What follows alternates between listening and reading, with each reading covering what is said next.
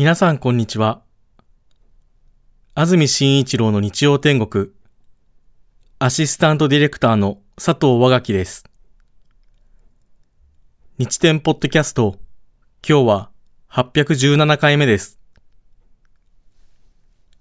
Apple、Spotify、Amazon Music、Google、Voicy など、各種ポッドキャストやラジオクラウドで聞くことができます。日曜朝10時からの本放送と合わせて、ぜひお楽しみください。それでは、11月12日放送分、安住紳一郎の日曜天国。今日はゲストコーナーをお聞きください。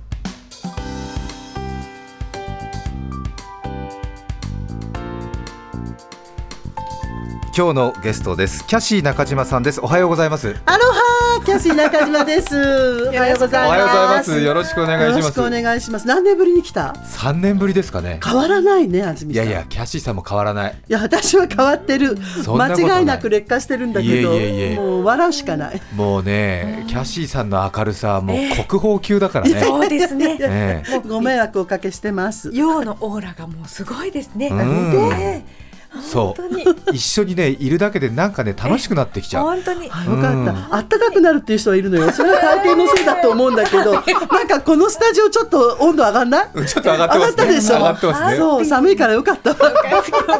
今日東京寒いから。そうなんですよ、キャシーさんだってゲストコーナー11時なのにもう10時30分ぐらいからもう声がフロアに響いてたもん。あ本当？もう田中さんとずっと喋ってたよね。いろんな話。の打ち合わせで。そう。ものすごい声大きくから当に。またマネージャーさんも明るいから。そう笑い声がすごかった。ごめんね。ごめんなさいね。世間の皆さんすいません。本当に。私たちも普通に放送しながらあキャシーさん入ったなと思って。やだちょっと小さい声で喋ろう。こんな感じでよろしい？そんなね変わってないですよ。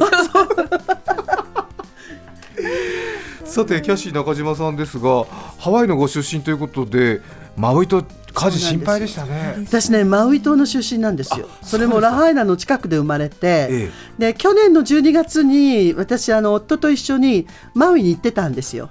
でマウイのシンボルっていうのが、はい、そのラハイナのシンボルが、え、バニアンツリーという大きな木なのね、はい、本当に大きくて、上から枝枝じゃないな根っこが降りてきてどんどん大きくなる木なんですよ、はい、そこで小さい頃これをあの根っこを結んでブランコしてたのよなんて夫と話しててももう大好きここって言ってたら、はい、8月の、えー、ねあの本当に驚いた、うん、しばらくはね何かやろうっていう気が起きなかった。やっぱりもうあキャシーさんも。そうじゃあ住んでる人なんてもっとですもんね。大変だと思います、であのすぐにチャリティーをやろうと思いまして、はい、まあ私はタオルのおばさんって呼ばれてるので、おばあちゃんでもいいんだけど 言われてるので、はい、タオルを作りまして、はい、1000枚作ったらもうあの本当に生徒さんとか近くにいる人がバーって買っちゃって、皆さんにお届けできないぐらいになって、でそれをあの、まあ、ドルに変えて、今年来月ですね12月の7日にホノルルマラソンに出るために、はい、あのハワイ行きますので、えー、そこであの知事に州知事にお渡ししようと思ってます。はい、そうですか。はい。州知事に直接じゃないとどこ行っちゃうかわかんないから。まあね、いやそれはさすがキャシーさんだなと思いますけど、うん、いやそれはあのマウイの方もね喜ばれるでしょうし、やっぱりキャシーさんもマウイのために何かやりたいって気持ちはやっぱりありますもんね。すごくある。それで、うん、あの一回こっきりじゃなくってしばらくまだ大変だからね。でマウイってご存知かどうかわかんないんだけど。特にラハイナってラナイ島っていう島とラハイナの港っていうのがあって湾があるんですけど、はい、そこにクジラがねお産しに来るんですよ。お産、うん、あのまあ北極の方からあのクジラがお産をしに来て一番穏やかで安全な場所だから、でしばらく育ててからまた北に戻るという場所なの、だからそこの場所があんな状態になったら本当に悲しいよね。もうなんとか支えたいと思いますね。すねうん、ぜひお願いしたいと思います。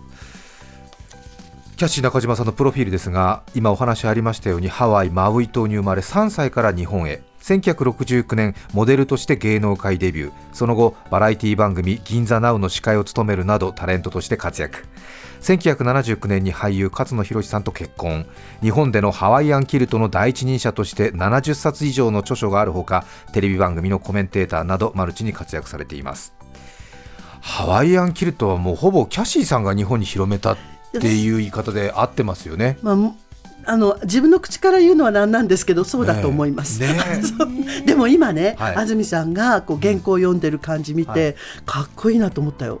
えー、ありがとうございます。本当、ちゃんとアナウンサーしてると思って。キャッチさん、ずいぶん昔からお世話になってますけど、私ももう50ですから。そうなの？そうですよ。ええー、本当、まあいい年よ50って、男の人は50から。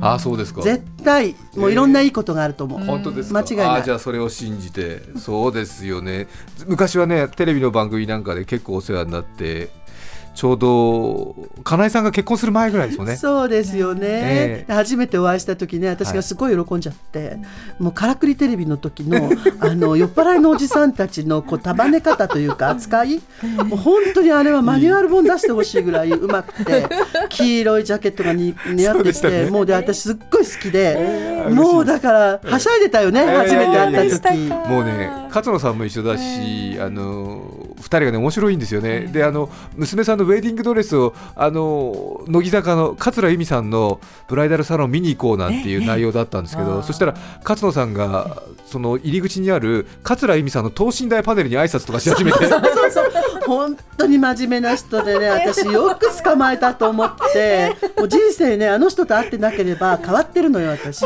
絶対。もうそんな感じ。本当にね旦那さん、勝野さんがいい方で、びっくりした俺最初等身大パネルに挨拶してるから、そうね。安住さんと私がはしゃいでるのに勝野だけ真面目にね進行表かなんか見ちゃってさやめてよとか思ったんですまあ懐かしいですね、もうお孫さんも？そう三人います三人。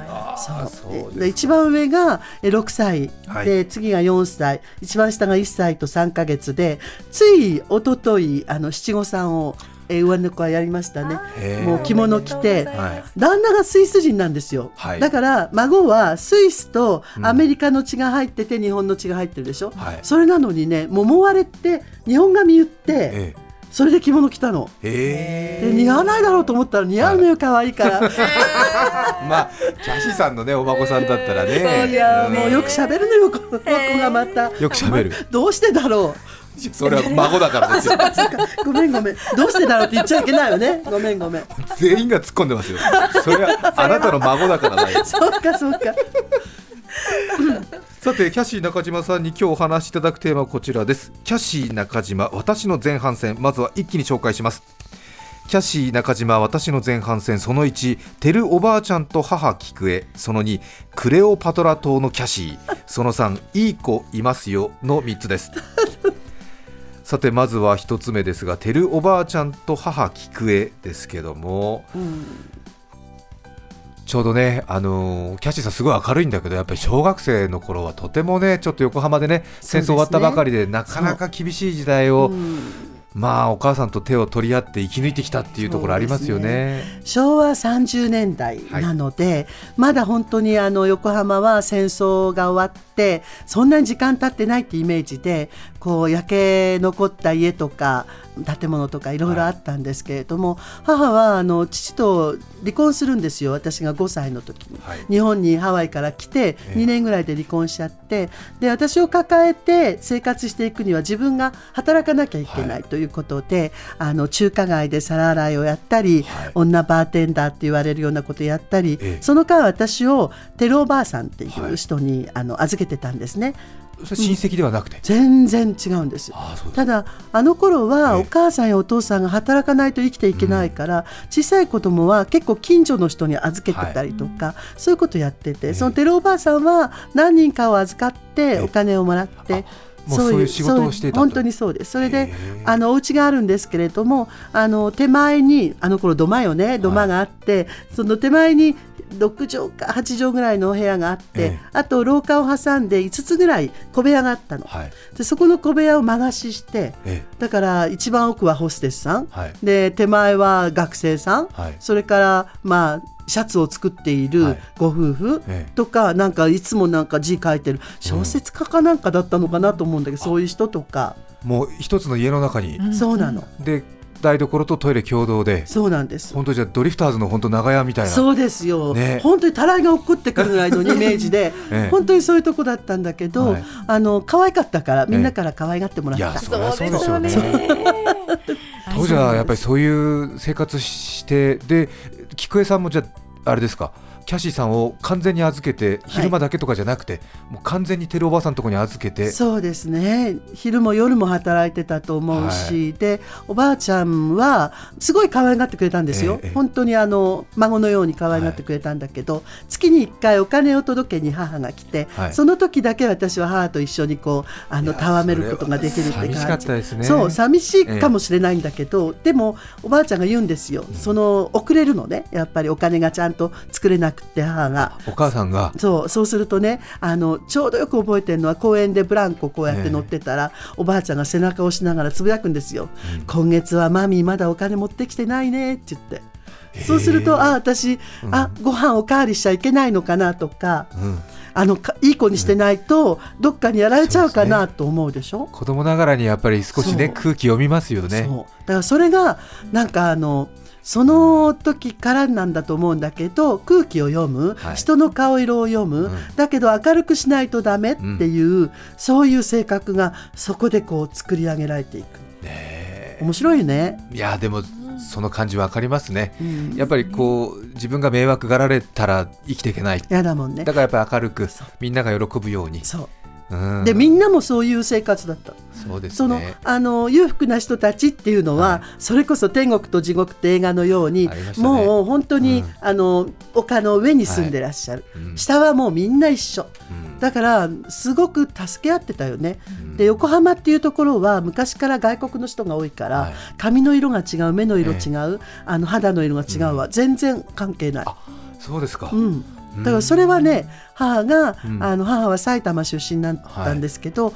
横浜に暮らそうと思ったのはそういうところがあったみたいよ。そうですか、うん。お母さんはその後どんなお仕事されてたんですか？あの自分で結局お店を持つんですね、はい。ええ。でお店を持ってなんかね私母のこの話していいか分かんないんだけど、えもうねあの私とかあの育てる時には、はい。男なんか黙くらかすわみたいな勢いの人で、ええ。もうだからきっと私は10歳から一緒に暮らすようになったんですけどそのお店の2階で、はいあこのお店も誰か騙したんだなってずっと思ってた すごいなお母さんと思ったよ。ねえやるなと思った。えーでも結局5歳から10歳くらいまでテルおばあさんそうでと生活す。でもその後も母はあのおおらかな人なので、はテルおばあさんの面倒も見てたし、えもうだんだん曲がりする人いなくなるじゃないですか、はね、生活が良くなっていくから、そうするともうそう曲がりする人いなくなって、食べていけないと大変って言ってよく呼んでそういう人たちいっぱい呼んでええご飯食べてたみんなで、テルおばあさんはその後キャシーさんが活躍されたのは、知らないですね。知らない。あの高校生になる前、え不良になる前に亡くなりました、中学生の時かな。えそうですか、うん。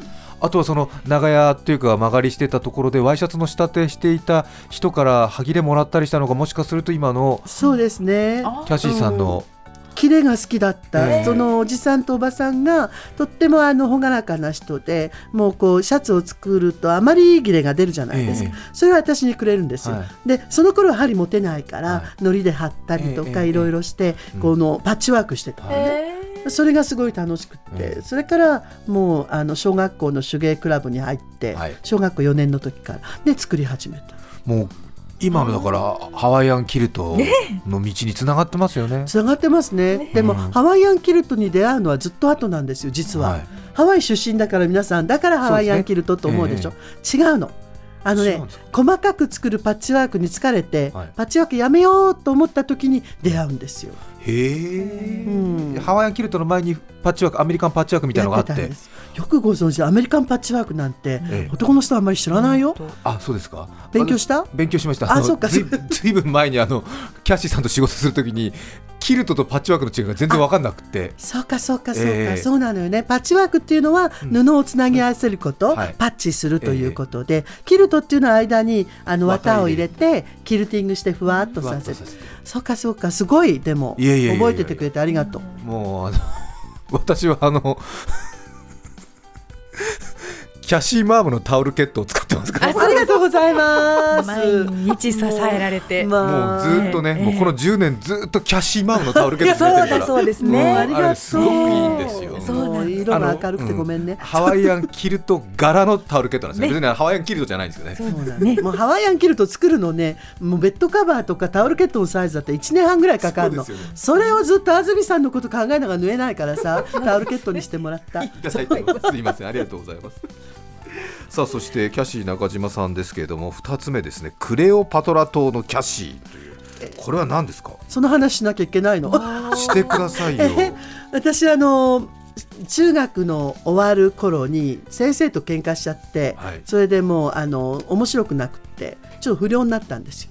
不良にね。で母は弟ができてね、はい、父親が違う弟ができて、えー、でその母は弟の方にやっぱり小さいから構うじゃないですか、ね。えー、と一人ぼっちになった気がして、うん、でもあのみんな仲間がいるような場所に行くようになるんですね、はい、それが横浜の本木というところで。はいもう本当に基地があって、はい、ね、それでエリア1とかエリア2があるとこなんですけど、えー、そこにゴールデンカップっていうお店があって、はい、そこになんとなく遊びに行くようになって。中学生で。そう中学の終わり。終わりで、うん、もう高校はね、えー、私も行けないと思ってたの。で母も泣きながら高校ぐらいは行ってよって言ったんだけど、えー、もう行きたくなくて、行かなかったの。はい、それでもうその間空いてるじゃないですか、ええ、そしたら母の知り合いがあのインターナショナルだったら9月からだからインターナショナルスクールに入れたらって言われてそしたら9月まで間あるじゃない、はい、遊べるじゃない、え、だから遊びましたよ。でそこでまあ、同じような背が高くて、はい、まあ、ハーフの子や、うん、それからまあちょっと綺麗な女の子たちが集まって、まあ、12人ぐらいかな。クレオパトラ島っていうのを作ったの。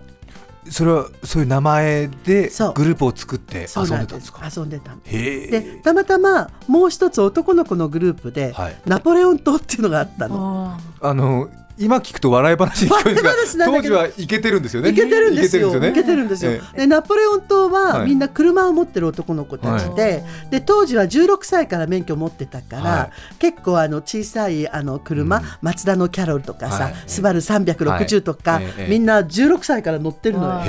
でその子たち。ばっかりが遠いなんですね。でみんなあのあとは外車とか、えトヨタのあの8とトヨ8って呼んでるのとか、みんな乗ってるのよ。そう。それでみんなあの改装したりなんかして、はい、ただお金持ちなのよ全員。うん。うんだからかっこいいのよ、えー、でその子たちがあのクレオパトラ島を守る、はい、なんかグループみたいになってきちゃって。それでクレオパトラ島の中には、まあ、あのすごいスーパーモデルになった人もいれば、名前言えないけど、はい、まあ、お亡くなりになったんですけどね、はい、それから、まあ、タレントになった人もいれば私もいれば、あとはあのもう本当に大金持ちの奥さんで今でもリッチに暮らしてるいっぱいいます。うわやっぱり当時のあの少しアメリカの風を感じる本目でブイブイ言わせていた横浜のイケてる中高生の集まり。そういうことです。まああの私は一番下だった15歳だったから。でみんなあと16歳17歳。で今でも3人私を入れて3人は仲良くて、は3人だけクレオパトラ島なの。へえ。かっこいい。けどね。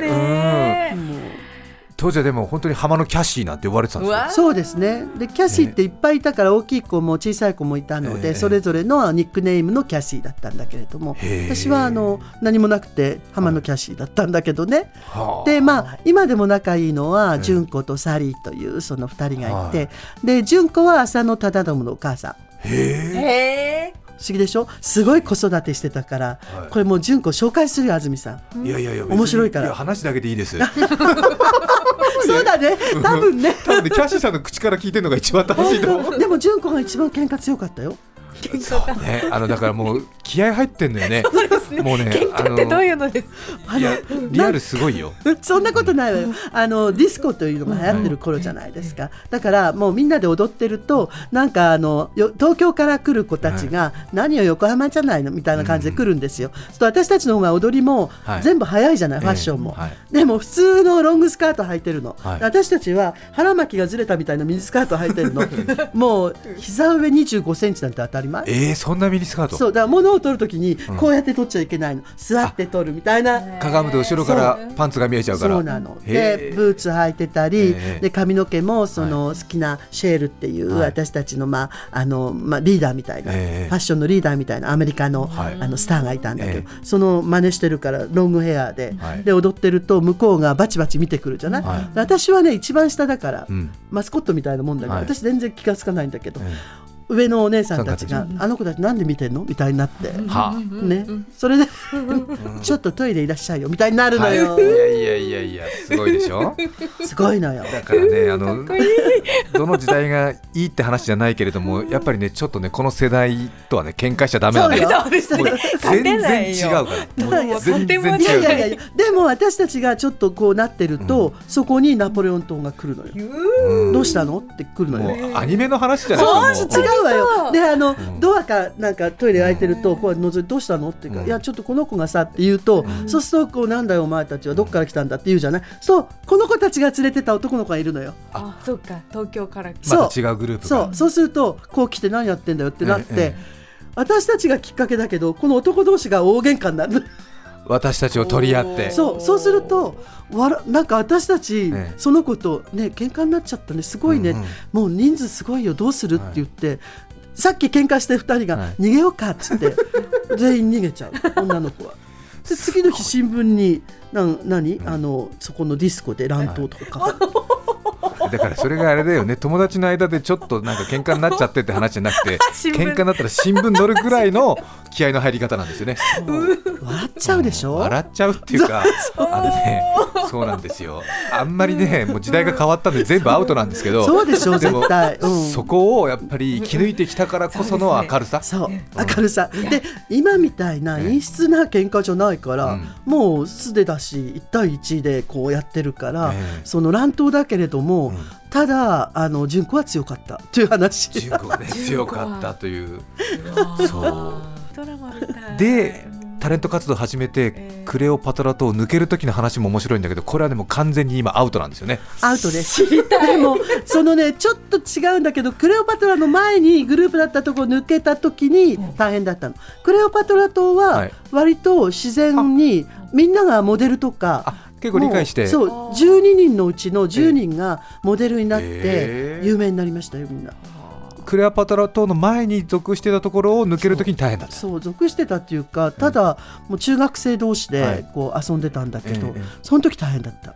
鼻曲がっちゃったもん私。今でも曲がってるけど うちの母がだって抜けるんだったらちゃんと、うん、あの綺麗に抜けないとダメだし逃げてたらずっと追っかけてくるから、はい、行ってらっしゃいとか言われて、うん、行ってきますみたいな。すごいでしょ？キャッシーさん別に反社会勢力の人じゃないからね。違うよ全然違います 違うんだけどやっぱり当時は中学生でもそういうやっぱりあれですね。あの仁義を切るっていうか。そうです。友達と遊び仲間がいて自分だけ東京でタレント活動するって時はやっぱりちゃんとやっぱりダメ。ダメだだからその当時の仲間の子が一人私デビューしてから横浜でサイン会やってた時いたの、はい、であいるな逃げようかなと思ったんだけど、ここで逃げたらまた面白がると思って、で元気？とか言って話して、久しぶりだねどうしてんの？って言ったらそこからうん大丈夫元気にしてるって言っていなくなっちゃったから。やっぱりちゃんとそう向き合わなきゃ、うん、もう自分がやってきたことはちゃんと向き合わなきゃダメ。ねえ、うん、お母様の菊江さんが素晴らしいねやっぱりね。そうね、うん、そうですね。もうそれはもうあの、まあ、ハーフって今言われてるけど根血児じゃないですか、はい、そのことに関していじめられることもあるだろうって母は思ってたから、とにかくあなたはアメリカのいいところと日本のいいところをもらって生まれてきてんだから自信を持ちなさいって。であなたみたいに可愛い子はいないのよってずっと言われてたからなんか女の子が言ってくると、うん、私本当にこう言ってたんですよ。大丈夫よ。あなたも大きくなったら綺麗になるかもしれないからって 感じ悪い。感じ悪いでしょ？そう言ってたのよ、えー、でも、えー、本当にねそれであともうとにかく何かやられたらやり返すだし、はい、でもあのちょっと同じハーフの男の子がいじめられたら、はい、もう本当にほうき持って周りの子たちぶったたいてたから「はあ。いじめるんじゃない!」とか言って、えー、そしたら「中島来るぞみんな逃げろ」みたいな。中島来るぞっていう、ね、いいですね、中島来るぞっていうのがもう合言葉みたいになっちゃって。もうそういう感じでしたよ。そしておしまいはいい子いますよ。これはモデルになった時のお話ですか？そうなんですよ。そのまあ本牧のゴールデンカップにいたり、はい、それからあのビートポップスというフジテレビの番組で「ゴーゴーガール」っていうの昔あって、はい、大橋巨泉さんが司会をやってて、はい、星川留美子さんがアシスタントやってたような番組で、あの音楽をかけて踊るという番組だったの。で中学の、えー、3年生の半ばぐらい夏休みにそこに行ってて、でそこには藤村俊二さんっておひょいさんが、あの振り付けでいらして。えー、豪華。そう。で、ビートポップステップっていうのをこう、はい、あの考案して全員で並んで踊ったりする。でそこの箱の中に、まあ、私たちあのゴーゴーガールとして、はい踊ってたんですよ。でそこねあの昔はなんて言うんでしょうテレビ局の中にドラマのスタジオがあったりして、はい、俳優さんたちはそこで撮影してた、はい、そうすると渥美清さんが見に来て。渥美清さんそうなの、ですごいな。えあんな短いので踊ってるよすごいなって言って、で私たち知らないから、おじさん好き踊りとか言うじゃない、そしたら「ああ好きだよ。やってみて」って言ったら 「俺こんだけしかできない」って言ったら「ああかわいい」とか言われて。すごい。すごい喜んでた。渥美清さんを輪の中に入れて手なずけて 箱の中で浜の中学生と一緒に。そう。可愛いの。ゴゴがある。そう可愛いの、ね、もうねなんかイメージがその後にね男はつらいよって、あの見てたあのイメージじゃないのよ。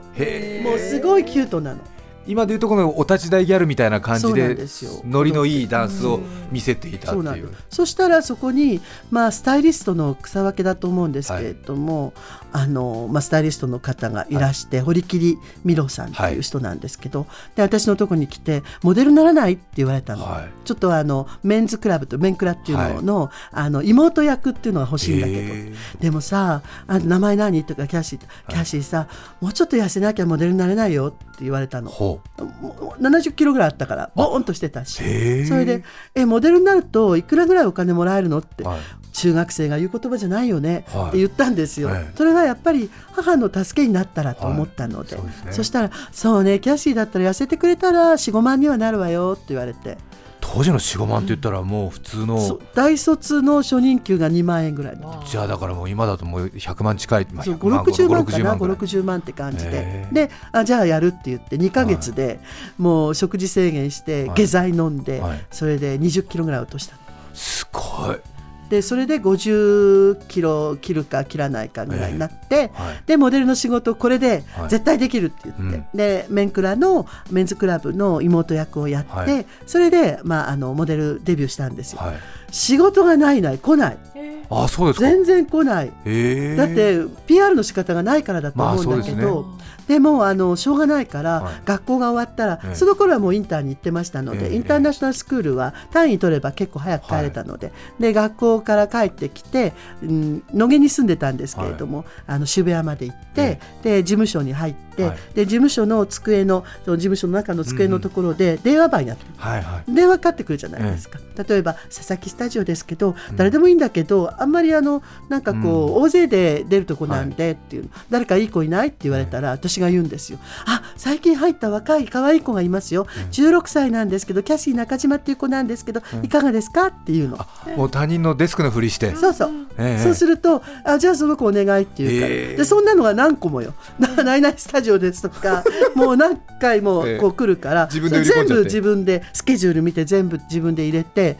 で行くじゃないですか、ええ、そうするとあの写真いっぱい撮ってくれるし、はい、そうするとこうなんて言うんでしょう。関係者の人が見て、はい、この子よく見るよね、になるんですよ。もうじゃあ雪だるま式っていうかもうわらしべ長者的にどんどんどんどん。そうそうそう。その通り。それでじゃあもうちょっと前で使ってみようかってなって、はいでそのうち前の方になって主役になって。であのなんかでもいつも危機感感じてるから、はい、このままじゃいけないっていう、はい、前に進まなきゃいけないって。でこのままやっててもだめだなと思ってそうだ。キャシーと一緒に仕事すると楽しいねっていうふうにしようと。はいだって綺麗な女の子いっぱいいるんだもんスタイルそれでも16歳17歳の時にそう17歳ですねその時は、じゃあもうスタジオに入っておはようございますって入って、うんうん、もうあの例えば荷物とか、カメラマンの女子の人が持ってて、はい、あれ持てるなと思うもの私持ちますよとか。さすが。自分をね、うん、作っちゃうんですよ、うんうんうん、それで楽しくカメラマンの人も、はい、こんなことあってねとか言うと、はい、キャシー面白いね。そうですよね、一緒に働くんだったらね楽しい方がいいですもんね。でもなんかいろいろと女子の子たちもすごく仲良くなったし、キャシーさんがいいですよって言ってくれるさすがあとちょっと聞き流しちゃいけなかったのはやっぱり中学生の時に体重70キロあったって、えー、それは喧嘩強いよね。そうなのよ 本当にね。今の体型はそのままいったらもうそのままだったの。30代ぐらいからずっとこれだったはずなの。それを、うん、まあダイエット何回もしてね、うん、ね抑えてきたんだけど、はい、やっぱりうんあのパッと見て、あの逃げるね。そうですかね。一曲お聴きいただきます。豊山区の俳句おじちゃんからいただきましたリクエスト。話にも出てきましたがソニーシェールで I got you babe どうぞ。著作権使用許諾申請をしていないため楽曲は配信できません。引き続きゲストコーナーをお聞きください。今日の日曜天国ゲストにキャシー中島さんをお迎えしてお話を伺っています。キャシーさんのキルト作品集のご案内です。アロカヌイロアキャシー中島51年目のキルト作品集が今月11月26日に税込み3300円で発売されます。ご家族のために作った作品や生徒と一緒に作り上げた作品など多数の思い出に残るキルト作品を収録しています。ハワイアンキルトの第一人者キャシーさんの51年の活動を感じられる一冊ぜひチェックしてください。さらに今月24日金曜日から26日日曜日までワールドキルトフェスティバル2023が開催されます。会場はパシフィコ横浜の D ホールです。国内外のキルト作家の作品を多数展示。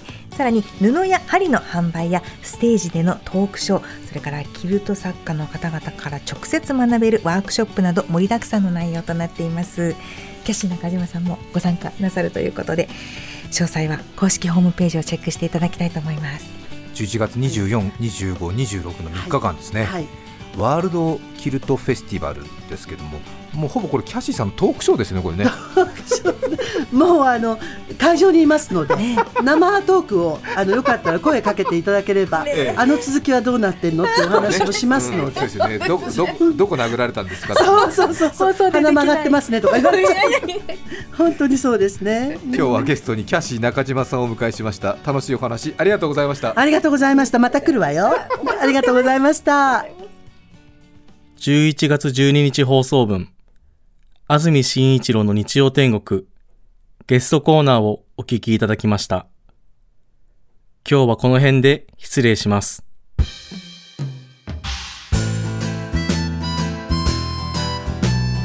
安住紳一郎の日曜天国肉まんあんまんカレーまん我慢できずに食べ過ぎ肥満お聞きの放送は罪を憎んで人を憎まん TBS ラジオ905954